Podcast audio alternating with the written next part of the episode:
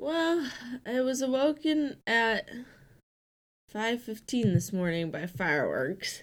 Gross. So I am a little rough around the edges this morning. Oh no, I hope you had lots of coffee.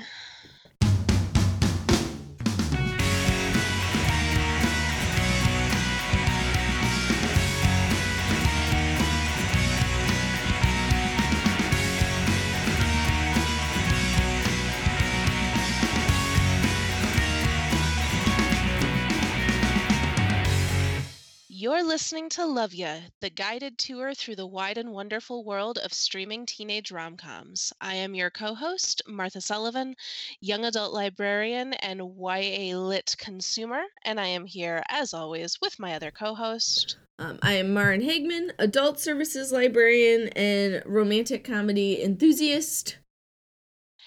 And today we are going to be discussing the 2018 uh, adaptation A Wrinkle in Time. But before we get into our discussion, just real quick, just real quick, eh, words are hard this morning.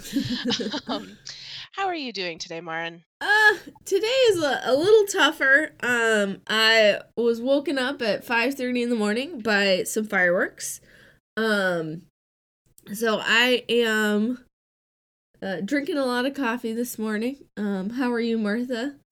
I'm doing okay. Uh, for listeners at home, we are recording this on uh, Sunday, July 5th, um, after the 4th of July, which I, I guess a lot of people didn't hear, was canceled this year. We are we were not celebrating the 4th for a variety of reasons, um, but that did not stop the fireworks from coming thick and fast, basically for the last mm, three weeks or so. Well, and I will um, say we took advantage last night. We actually had quite a. We almost had like a a, a fireworks show just from our porch. Um, we started. We were over at a friend's, um, and we started hearing them constantly. And we realized the direction they were coming from. We could see them from our porch, so we walked over and got an excellent view at a lot of fireworks, and it was very pretty. And it was very nice. And then we went to bed, and then I got woken by the fireworks and was, yeah, no. Yeah, I just spent some time in my backyard yesterday reading because um, after the sun started to go down, it wasn't as brutally hot. Oh, um, yeah. And I finally went inside because three to four uh, bomb like booms Ooh. were as much as my nerves could handle being outside. Understandable. Understandable. Um, yeah, people were actually in Milwaukee at least were pretty respectful of they they really didn't start until it was dark out and it was like you could actually see them, which I appreciated. Yeah, I I don't know, man. Oh, I'm sorry, Martha. I just I don't understand the impetus to light off fireworks when it is not dark out. I mean, it's got to be just the boom. I guess so. I think that some people just enjoy listening and watching things explode. Some people just want to watch the world burn. yes, that. Um, so yes, we are talking today about A Wrinkle in Time, which came out in 2018. It was directed by Ava DuVernay uh, and stars Storm Reid as Meg, uh, Oprah Winfrey, Reese Witherspoon, and Mindy Kaling as Mrs. Which, Mrs. Whatsit, and Mrs. Who. Uh, Levi Miller as Calvin, Deric McCabe as Charles Wallace, Meg's younger brother, and my favorite, personal favorite parts, uh, Gugu Mbatha Raw and Chris Pine as Meg's parents, uh, Mrs., Mr. and Mrs. Murray. I was wondering how soon it would take us to get to your love of Chris Pine uh, reporting in at nine minutes and 40 seconds. I'm honestly, I'm impressed that I held out that long.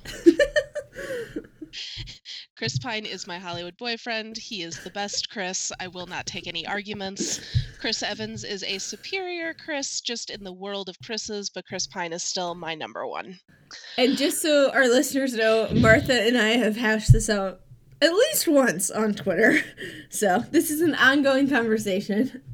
Well, and honestly, I think that the the ranking of Chris's is subjective to a certain point, as long as we all agree that Chris Pratt is the bottom of the Chris's.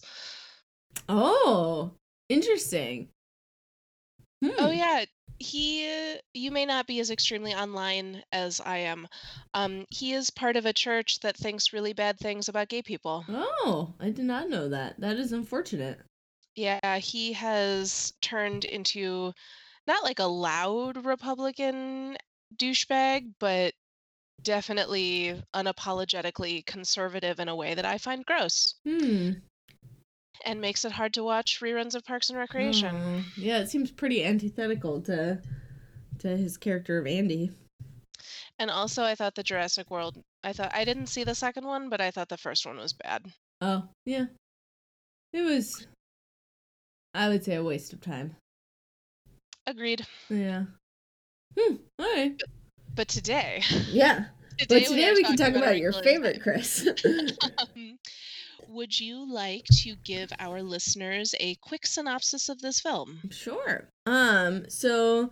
A Wrinkle in Time is about a middle schooler named Meg Murray, um, whose father um, disappeared four years ago um, and she is having a tough time. Um, and her younger brother um, introduces a stranger over at their house one night. Um, and the stranger starts talking about a tesseract, um, which is uh, a scientific concept that Meg's father was working on before he disappeared.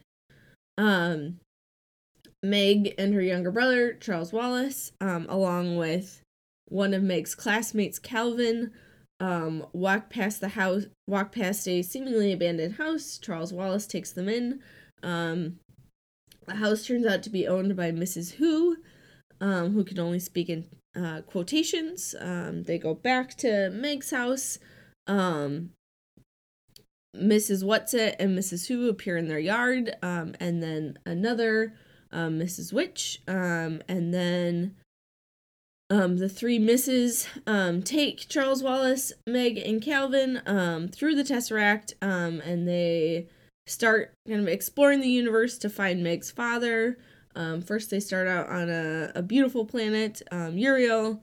Um, they figure out that Meg's father is on a, a planet um, that has been taken over by the It, which is an evil force in the world.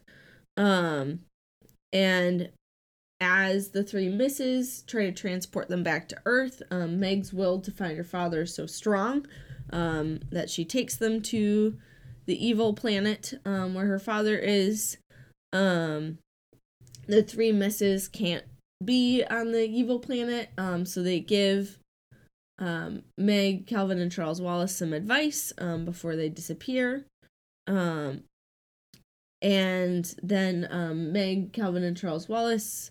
Well, first, Meg and Calvin get separated from Charles Wallace, um, and they have to find him. Um, and the planet like keeps changing. Like there's like a a forest pops up, and then there's like a, a cyclone. Um, they find Charles Wallace. They get into like kind of a Stepford situation for a bit. Um, then they get to a beach and they meet this guy who claims to know where her dad is, um, and he turns out to be evil. Um, and he hypnotizes Charles Wallace. Um, and then kind of following the evil guy and hypnotize Charles Wallace, um, Meg is able to find um, where her father is. Um, and um, then she has to both get her dad and Calvin back, but also make Charles Wallace not be evil anymore. Um, and and does that with with the power of love. Um, and then they all go home, and uh, Meg's parents are reunited. And did I forget anything? So I had seen this before. I actually went to see this one in theaters um, because it is based off of a book of the same title by Madeleine L'Engle that I read as a child and loved very, very much. Um, but before I get into my feelings about this, this was your first time watching this movie, correct? Yes. Yes. And you had not read the book before. Have I, not read the book. I think I had, but I didn't remember it. I think it was something where like one of my teachers like read a chapter aloud, you know, after recess. Um and I just it did not stick with me. Um, so this is, I guess, my first point, like really consuming a Wrinkle in Time as like,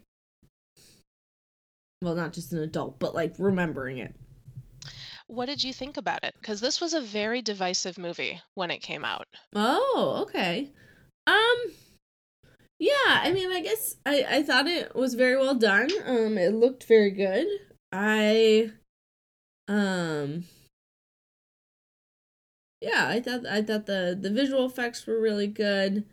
Um, I thought Storm Reid was very good as Meg. Um, I think I am coming to this story too old to really like feel that attachment. Um, so I think it's like one of those things where I was like, oh, this is a very well done movie. This movie is not kind of in my wheelhouse, um, but I'm glad it exists. Um, and I I think they did a good job with it. Um, but yeah, yeah, I guess that as a I appreciated it. I did not love it. I guess would be the distinction I would make. Okay. Yeah. I did and do. I love this movie without apology. Um, one of the criticisms that was leveled at it when it was released. So in the book, a lot of the back half of it, particularly when they get to Camazotz, is all very internal. Like it's Oh, all very conceptual. okay. And so a lot of the criticism was that A, it would be pretty impossible to render a lot of that internal conflict into um like visuals yeah. and then people were critical of how Duvernay managed like how she did it. Um i think that for the material that she was working with i i love the result. I think that a lot of it rests on the charisma of the actors. I'm totally willing to um concede that you know with a i think Mhm. storm reid was great um. But yeah and i think that it ended up not matching up to what a lot of people had kind of conceived Mm. as like their own um, mental image of the events of the back half of the book Okay. um, which is fair i mean it's either gonna work for you i think that this is a story and a film that either works for you or it doesn't Okay.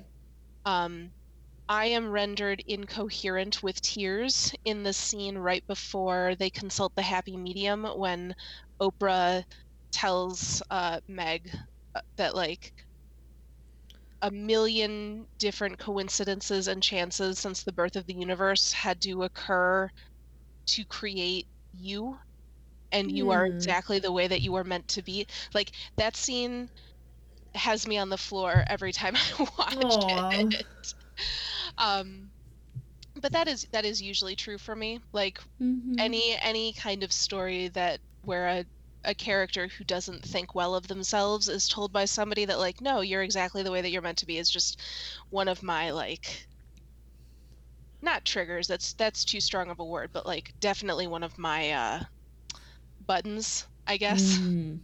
um and i just thought i thought that for for taking material that i feel must have been very resistant to adaptation i think duvernay did a really good job in kind of materializing it Mm.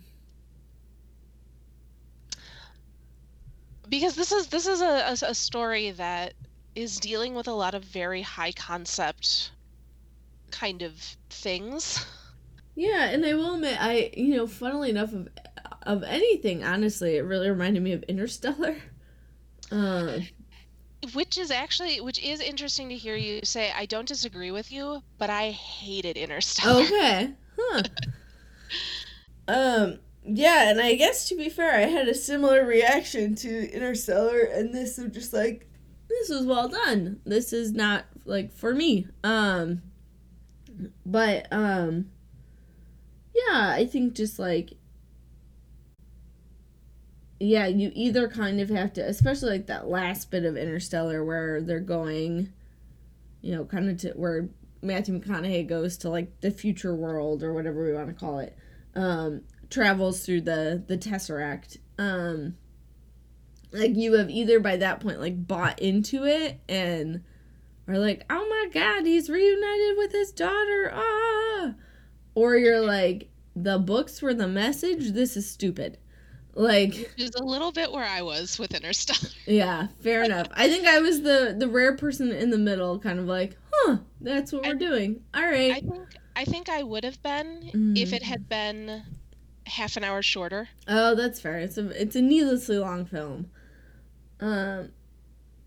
Yeah, but yeah, I I kept thinking about that. So I feel like I don't know. Oftentimes with like sci-fi movies, I feel like they're just like not necessarily for me.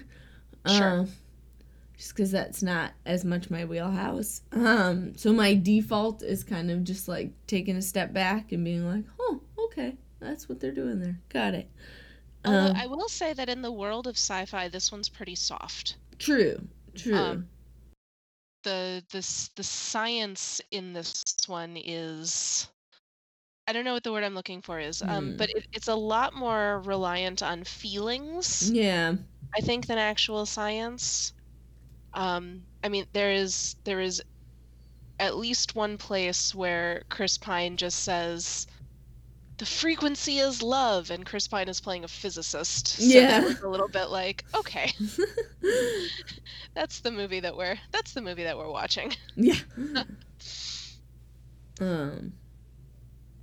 Yeah, that is true. It is not sci-fi in the sense of like very technical and um, jargony. Um, yeah, I think that I, um, you know, I think oftentimes like where I think like where the the movie is its most effective, and I think this is true oftentimes for sci-fi movies, but like, you know, just that that sense of wonder. Um, and I think you know we see that in their first scene.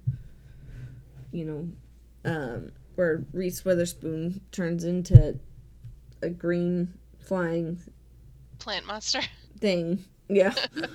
um, and um, they get to fly along with her, and I think, um, yeah, I think like oftentimes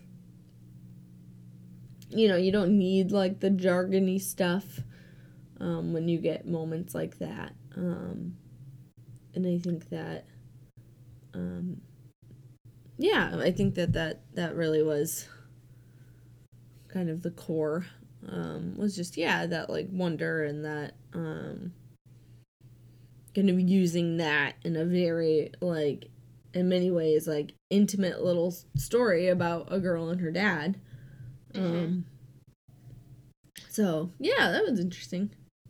Yeah, the story definitely hinges on Meg and her self worth and her relationships to her uh, parents and her brother, um, and to, um,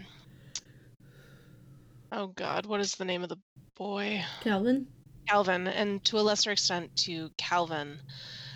Um, you know, Storm Reid has to do a lot of heavy lifting, and I think that she does a really good job. Um, there was, you know, she received some criticism when casting was announced because uh, Meg in the books is a white girl. Oh, jeez. Um, yes.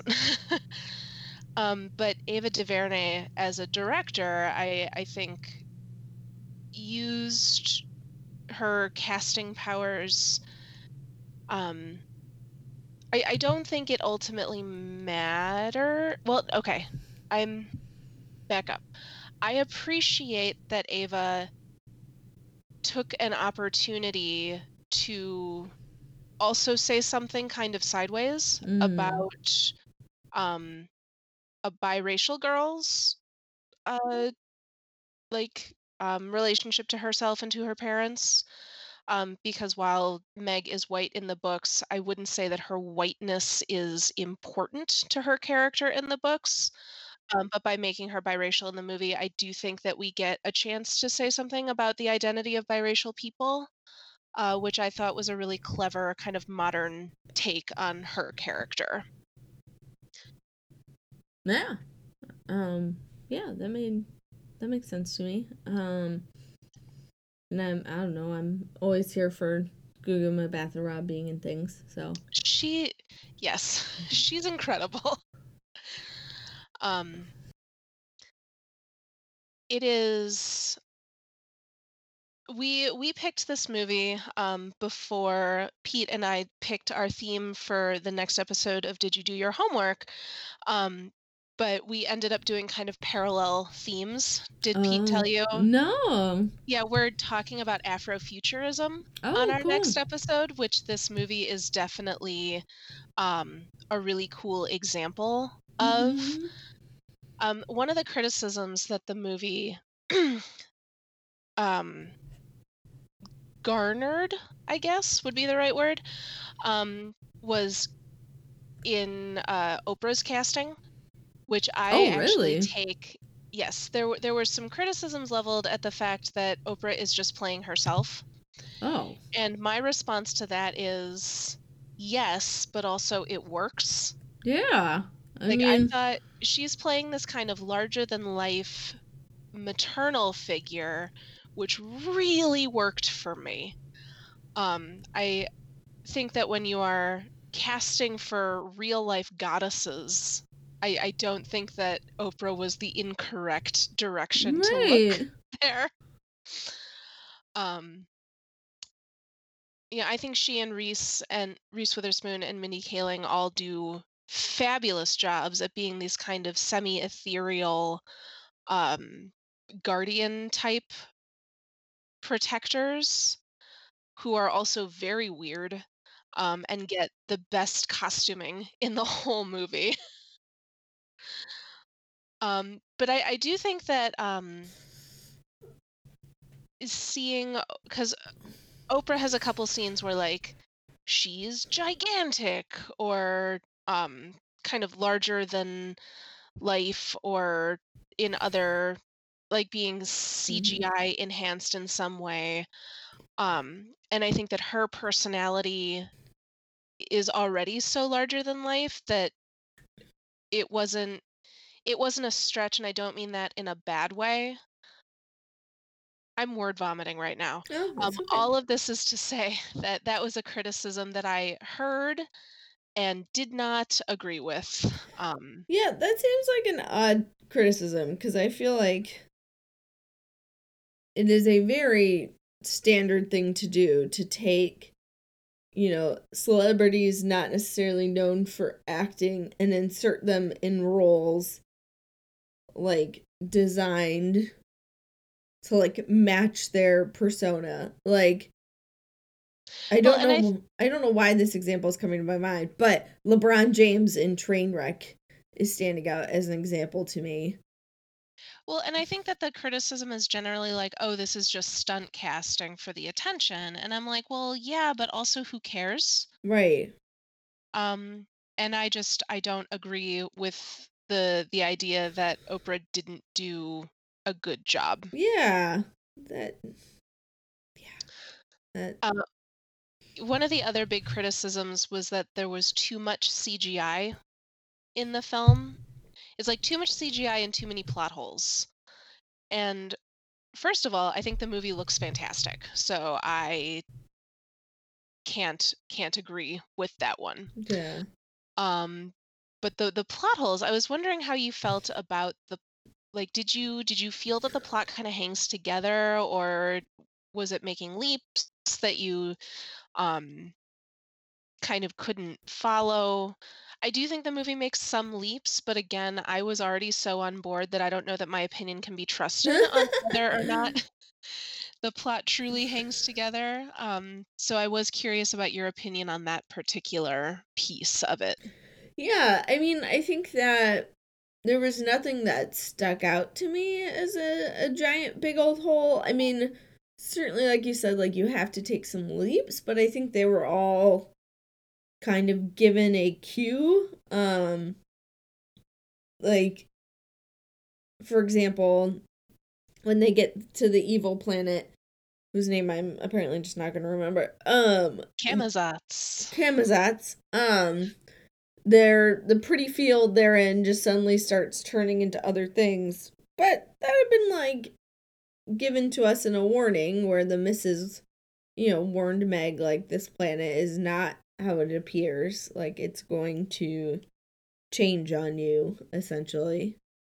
Um well and i have found that as i get older um i need everything to be explained to me much less. Like i am much more willing to say sure that's fine. Um so so there are there are things that uh, that some people or that I as a younger person may have demanded an explanation for that at this point in my life I'm just like that's fine. Reese Witherspoon is turning into a giant plant monster. That's fine. yeah i mean i think i think that really depends on the tone of the movie and i think that i don't know i still find myself often being like this kind of came out of left field for certain movies but i don't think this is one of them. I mean i think that when the tone of the movie is so much about like discovery and space weirdness and um you know physics that hinges on love like it makes sense that they're gonna kind of go keep finding a left field and batting there to use a baseball mm-hmm. metaphor you know whether it's like i mean i guess the extreme counterexample is the room right where like there are so many plot holes and so many things that don't make sense, but that movie takes itself so seriously, you know, unlike its audience, that um that it really you really feel that. Um versus I feel like there when there's a movie that's so much almost even more about like a mood and a tone than a plot um that I'm much more willing to kind of let go each step being explained. Well, and I think that this movie first and foremost is about characters.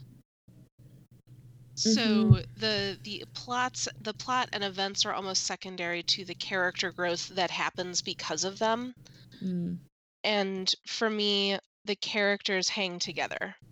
So I I'm more willing to be like, yeah, okay, the story just took a leap there, but that's okay because I can see how we're getting from point A to point B with this character. Mm-hmm.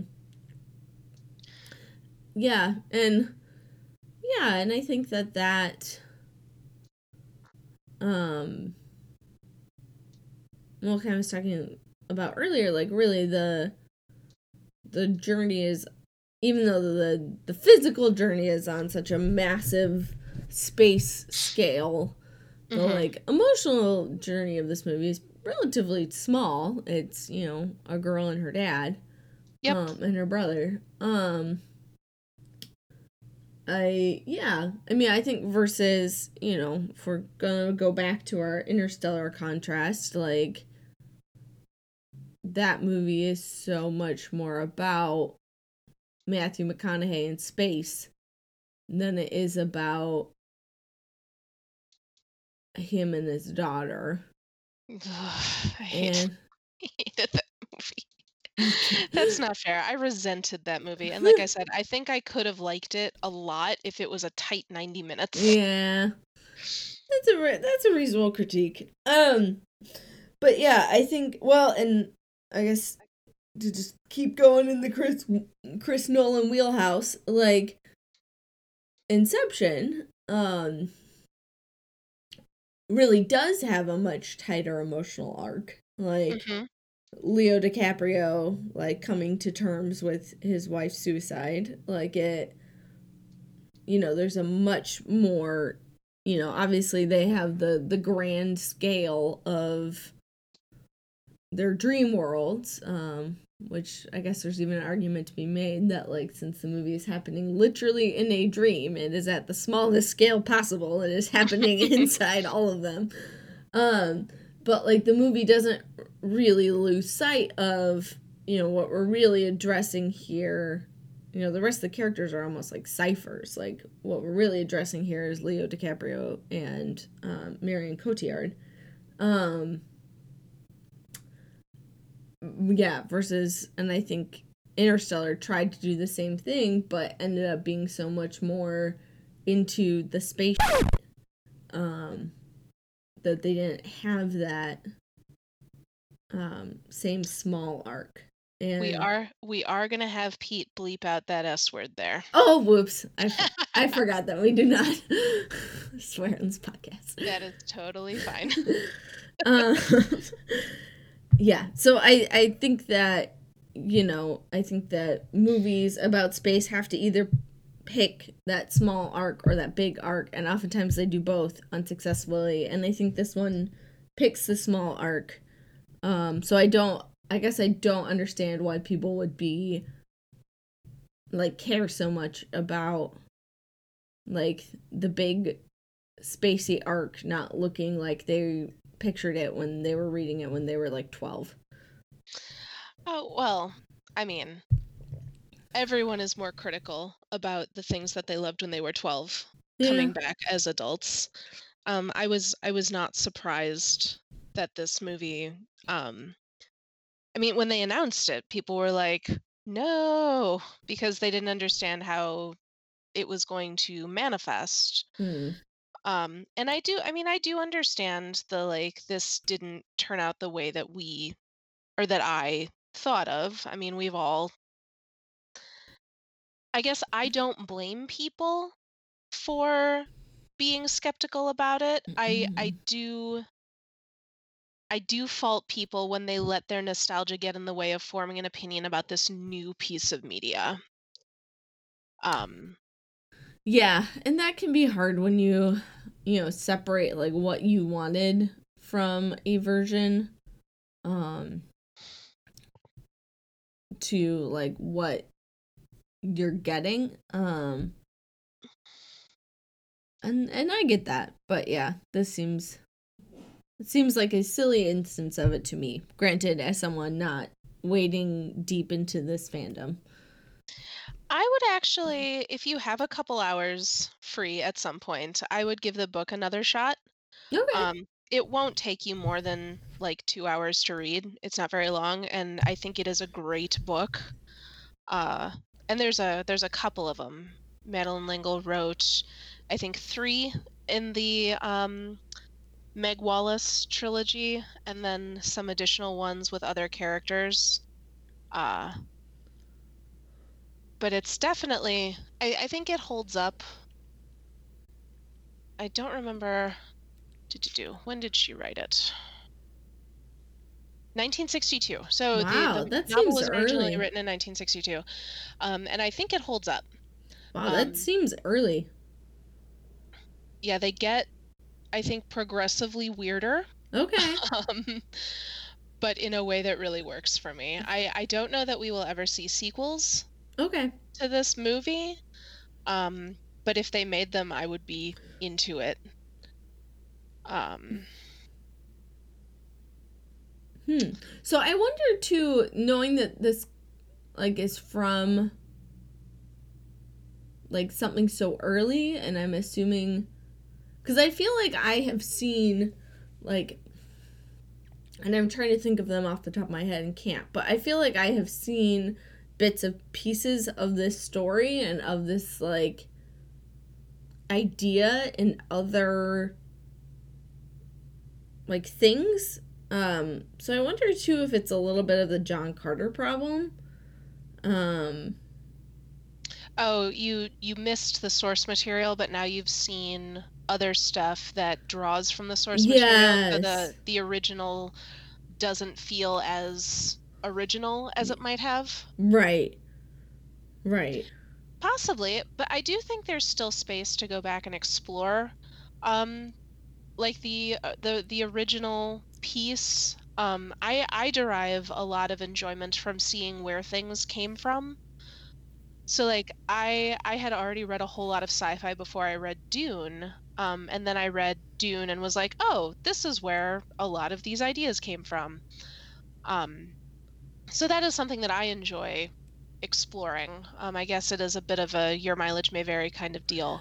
Well, and um, and to say, you know, to say for folks that maybe didn't know, you know, where like maybe for folks that like didn't read the book and weren't like knowledgeable about like the origin I guess I'm ta- I'm talking less about people who deeply love the book and went to see the movie, and more people who are just like, I want to go see a movie on Friday night, and maybe didn't understand the like context. Sure. So I guess that's the other question: is do we think that this movie did a good job for people that were not already familiar with the story? Yeah, I mean, I would say so. It it made sense to me. Um, and you know, for and I, I don't think I felt like I had a like John Carter moment. Um, mm-hmm. But yeah, I guess I that's all just to say I could see where maybe some people could, but yeah, I mean it it felt pretty fresh to me. Yeah, I think that DuVernay was a really good choice for directing this because I think that she was always going to make the movie that she wanted to make, regardless of what other people um, like regardless of worrying about what other people were going to think about that like this this is a very high gloss disney movie but i think that it is that while also being pretty unapologetically about a biracial girl and about a girl with low self-esteem. And like I, I think that she was able to make the movie that she wanted to make kind of without a lot of studio notes um, mm-hmm. And she strikes me as the kind of director who would just be like totally fearless about making something weird and high concept like this. Mm-hmm. Yeah. And I'm sure that it was a Disney movie, so I'm sure that she got a lot of studio notes, but it doesn't feel like it. It does feel like while also i mean i like the term disney gloss that you used. It, it does feel like while also having some disney gloss yeah it, it's certainly not something that i've seen in a disney movie. Anything else that we want to say about this one? Um i don't think so. Um i was curious i was curious about what storm reid had done after this yeah. because i really liked her and i feel like sometimes um, kid actors can like do one really good thing and then we never see them again. Uh, she's a, she's a regular on Euphoria, the HBO show about Gen Z. Uh, it's the Zendaya show. Oh yeah, yeah, yeah. So I'm glad that she's working. I I feel like I want to watch Euphoria while also being a little afraid of watching Euphoria because I work with children, and part of me is like, oh no, I don't. Like that's that's like the age of the kids that I work with, and part of me is like, I don't need to know that much about what they do in their free time.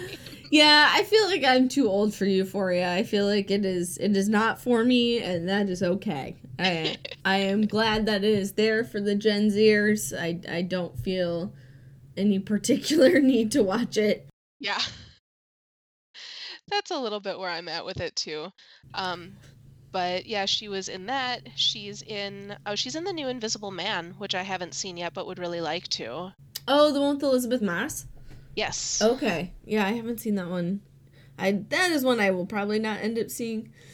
I will and I'll tell you about it. Okay. Yes, please. Yeah, tell me if it if my preemptive decision to be like, eh, that doesn't seem in my wheelhouse is wrong. Because very likely could be.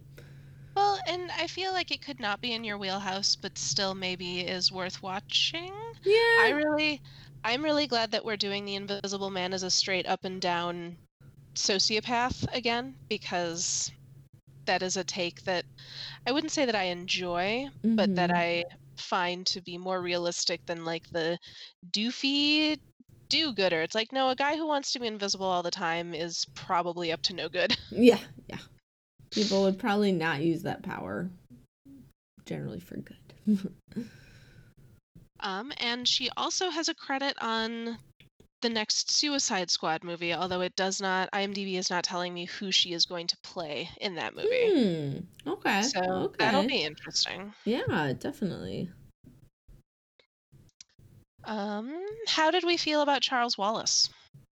Um, he, yeah, I I was here for it. it. I think it straddled the line a little bit of I think sometimes precocious kiddos can be a bit much. Um, but I I don't know. I thought he was he balanced the precociousness with enough sweetness that I I was okay with it. Um, yeah, I didn't it didn't feel grating. Um, Which is always, I think, the the danger with an actor that young. right. Um, but no, I found him to be very likable. Um, he he had a difficult job that I think ends up getting a little bit downplayed versus his book counterpart. Um, he he came across to me more as just like precocious and and sensitive young child. In the book, he is like ethereally super genius kind of deal. Oh, okay. Um, and I, I think that the the movie ends up downplaying him a little bit so that Meg can shine a little bit more, which was for this movie, I don't think a bad decision. Yeah. Um, yeah, I, I think that this is a this is a slightly watered down version of book Charles Wallace, but I think that for the purposes of this movie, that that worked. Yeah, and I think that you know for the number of films where there is just a precocious kid hanging out for no reason, this you know, he had there was a reason for him to be precocious and it was like integral to the plot um and not grading. Like I guess the kind of reminded me of and I forget what her name is in Shazam where um they're like the one girl is very precocious and it turns out to be pretty important that she's pretty precocious. The Uh, youngest, the yes. youngest girl. Yes. I just saw that movie recently. Cuz she like helps them find I forget if she finds like his biological mom or it's been a little while since I've seen it, but I just I I so appreciated that she was super precocious and it was for a reason. Like Mhm. I always appreciate when movies do that. I believe that we are talking about Faith Herman, who plays Darla. Yes. Yes, she's incredibly cute. Isn't she great? I yeah, Team Darla. Yes, agreed. Team Darla. Oh, I just love Shazam. So, um, would you recommend this movie to people? Yeah, I think this movie is um very much worth seeing. Um yeah, I I am glad I I saw it. I also think it's a solid family watch. Oh yeah. I, as a librarian, I'm sure you also get asked this a lot. I'm frequently asked by parents for movies that they can watch with their kids. And I think that this is a great pick. It's smart enough to engage older watchers, but fun enough. And also, I think, speaking to some universal enough concepts for kids that it's a really solid all ages watch.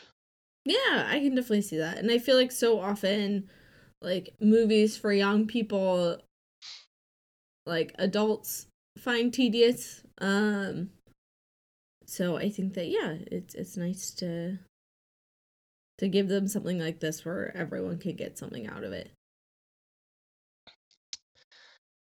Uh, all right. What would you recommend to our viewers or our ha, viewers, our listeners, to check out uh, after a Wrinkle in Time? Yeah, so interestingly enough, where my brain went um thinking about movies that this reminded me of was actually my favorite movie as a very young person, um the 1982 classic uh animated film The Last Unicorn, um which my mother has stated she will never watch again because I made her watch it like 20 times from like ages 3 to 5. Uh, Do you know? Have I told you about my relationship with the last unicorn? I I think through Pete I've heard a little bit because I remember him loving reading the book for the first time. So my relationship was more with the book than the movie, although I do own the movie and I do love the movie. I think it is a perfect adaptation.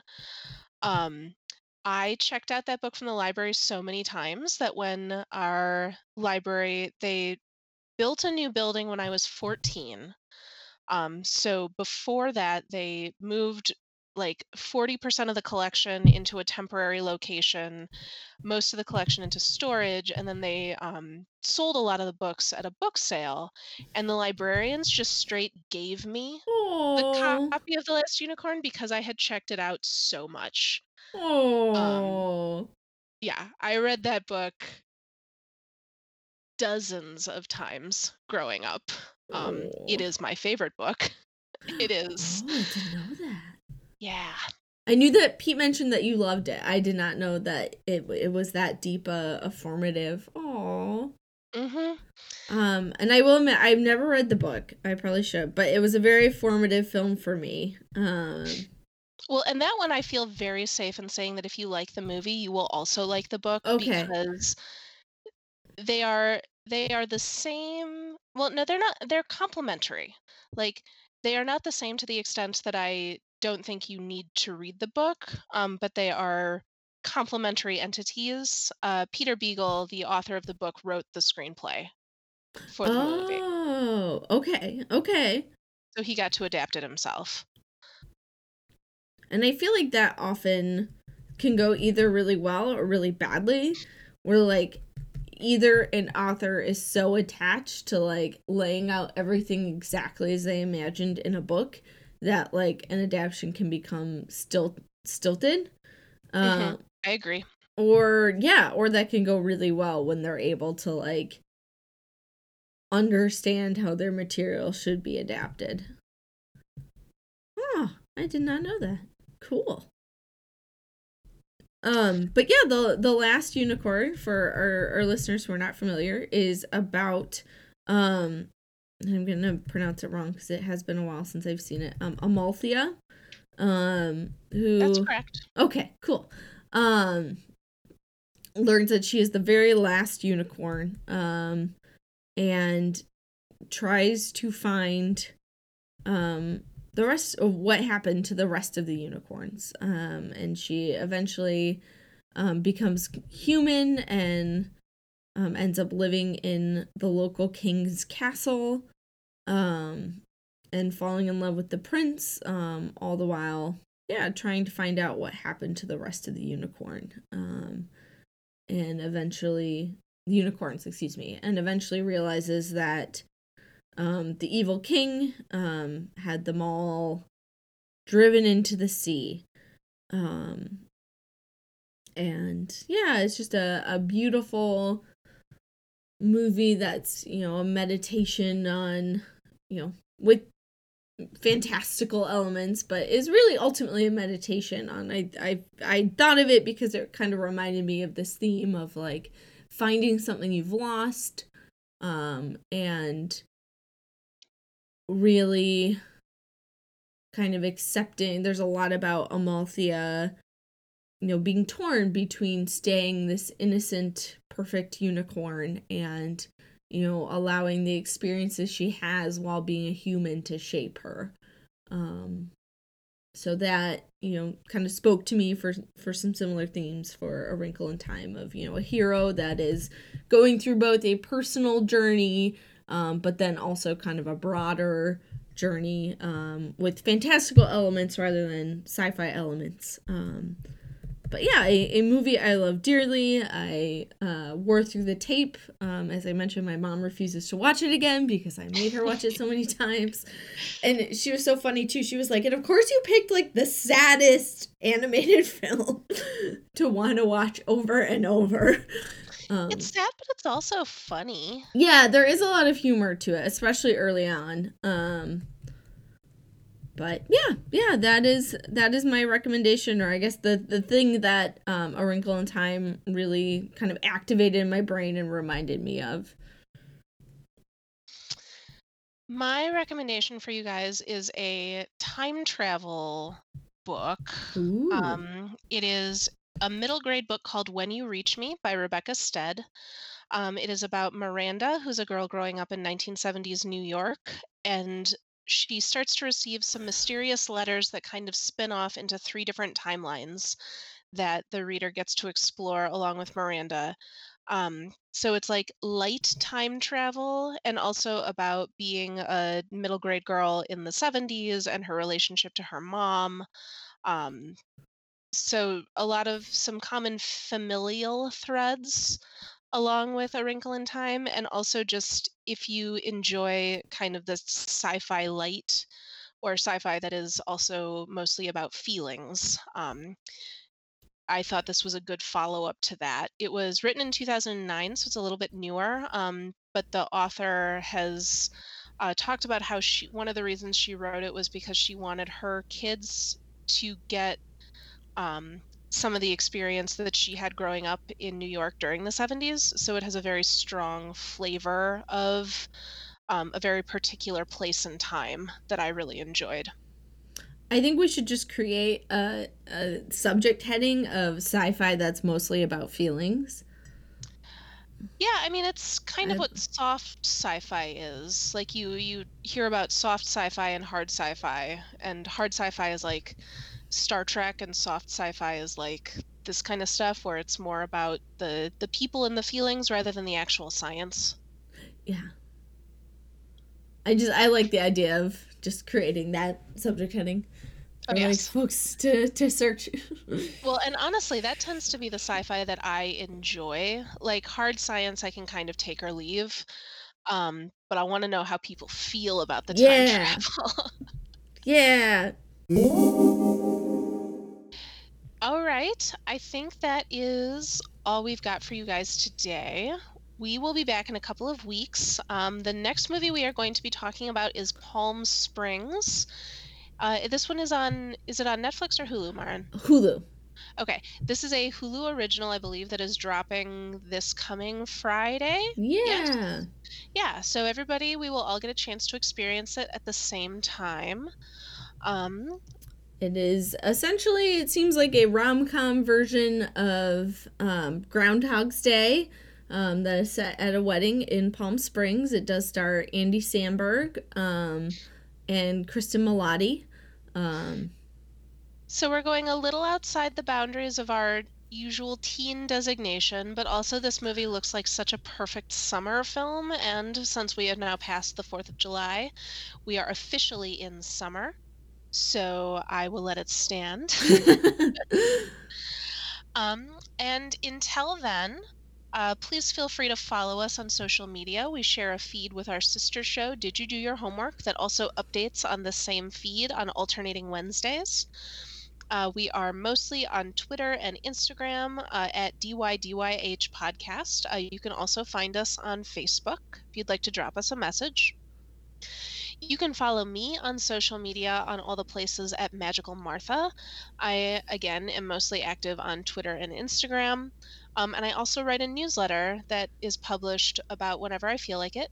Um, you can find that at tinyletter.com backslash magical Martha. Uh, Marin, where can people find you? Yeah, folks can find me on Twitter at a underscore star underscore danced, um, where I tweet a lot about romance novels and maps and the state of Minnesota. So if any of those topics interest you, um, feel free to give me a follow.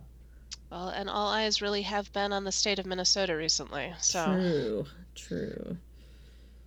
Um, I believe that is all we have for you all right now. um, we will see you in a couple of weeks. And until then, just remember that we love you.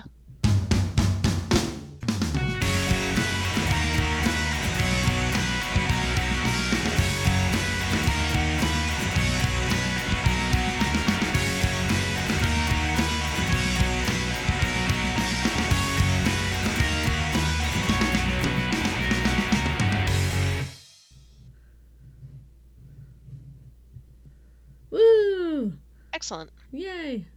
Thank you for. I feel like I am just in like such a daze this morning. So oh no, I thought for, that was good. Well, thanks. I feel yeah. Thank you for guiding the conversation. I oh, I just like did not fully go back to sleep at any point, so I am struggling. Well, go take a nap. Yeah. Yeah, it might need to be nap time before hike time. Oof.